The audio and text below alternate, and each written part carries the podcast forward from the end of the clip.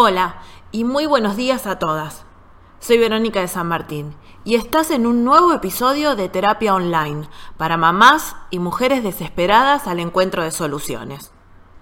En este episodio voy a contarte cómo se originan los berrinches o rabietas en los niños y por qué es fundamental que nos revisemos nosotras las madres.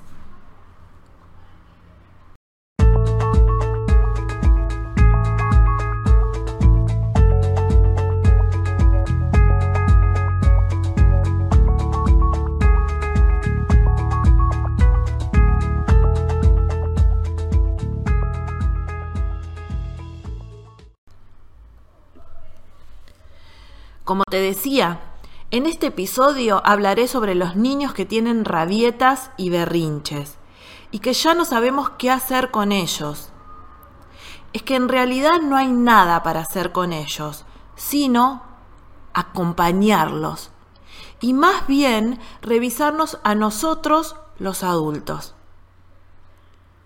Cuando un niño hace una rabieta o un berrinche, está haciendo un pedido de ser amado y mirado. Y seguramente poco o nada tiene que ver con eso que nos está pidiendo en el momento o por lo que está haciendo la rabieta.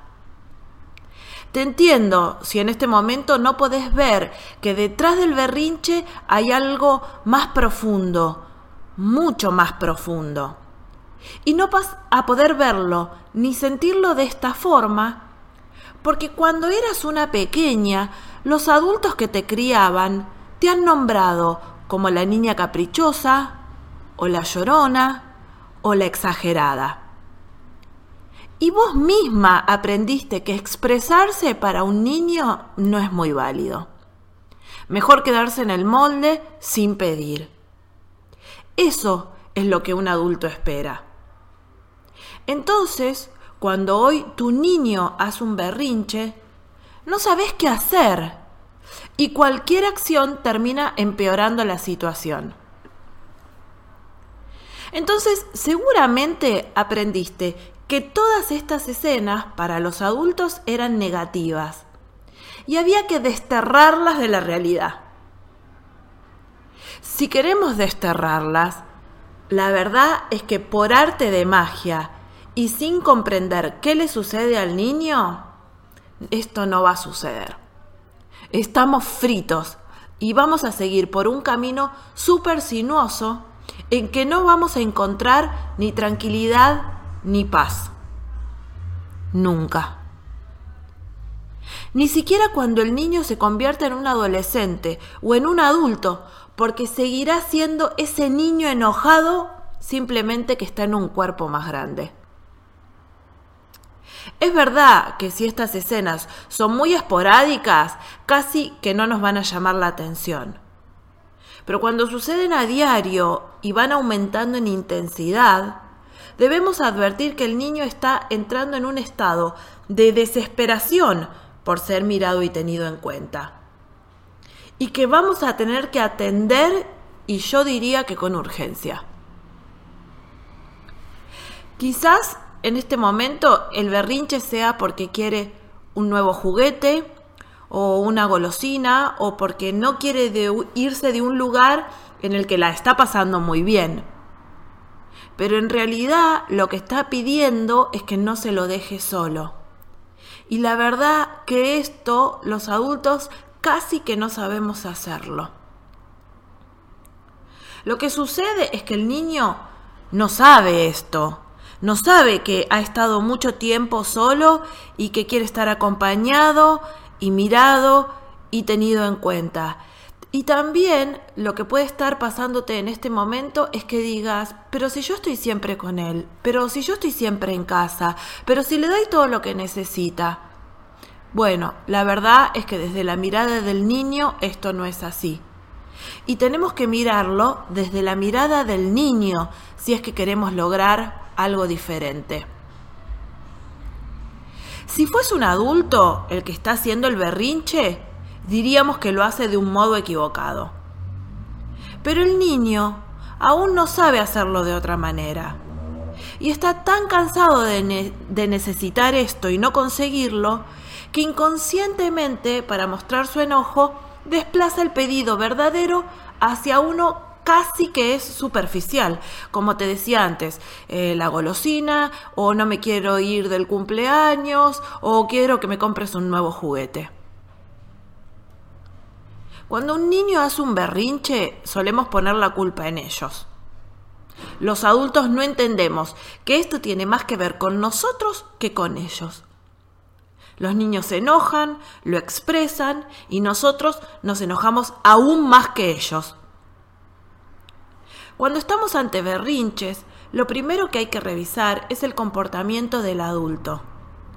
En la mayoría de las veces, las mamás. Ver qué les pasa a ellas, qué sienten, qué temen, qué les sucede en sus vidas y cómo se ocupan de este niño. Solo así podremos tener pistas para hacer cambios y acompañar al niño que está tan enojado. Y lo que es más, hay muchas formas de acompañar a estos pequeños con acciones súper efectivas y afectivas.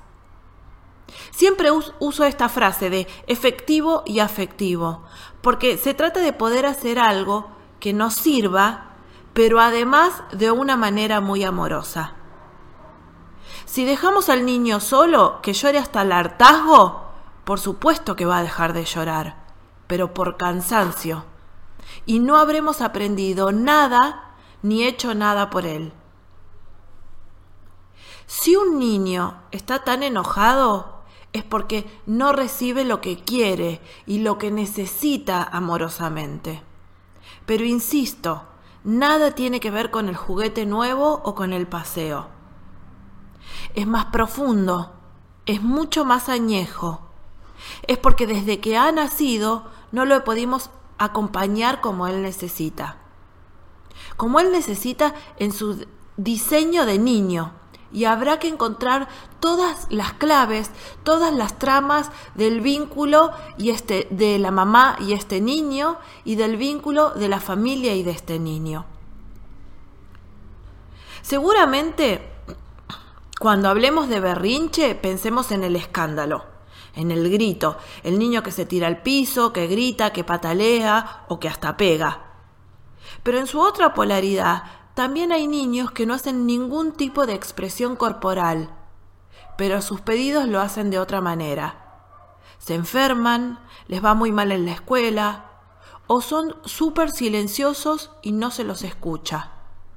De todas formas, ambos son pedidos de mírame. Para poder cambiar las escenas de berrinches, es necesario abrir el corazón y entender a nuestros hijos desde ellos y no desde nosotras. Poder hacernos cargos de que hasta aquí hemos hecho lo que pudimos, pero estar dispuestas a cambiar las reacciones, las palabras y el accionar a favor del niño, que en definitiva va a ser a favor de todos. No crean que la cura, digo entre comillas, del berrinche es instantánea, porque los niños vienen acumulando soledad y enojo desde hace muchísimo tiempo. Hay que internalizar cambios y acompañamiento y adquirir una muy buena dosis de paciencia. Y sobre todo, poder revisar qué sucede con honestidad y amor observar el enojo y la soledad de nuestro pequeño sin ningún tipo de juicio ni culpa. Si tomamos que nosotras mismas no sabemos cómo hacer las cosas de otro modo, lo podemos vivir como la gran oportunidad de cambio que esto implica para nosotras y para nuestro hijo. Si querés tener acceso a mi material, podés visitar mi página web veronicadesanmartin.com.ar o si tenés alguna consulta que quieras que desarrollemos en los contenidos, podés escribirme a contacto arroba veronicadesanmartin.com.ar. Chao, hasta la próxima.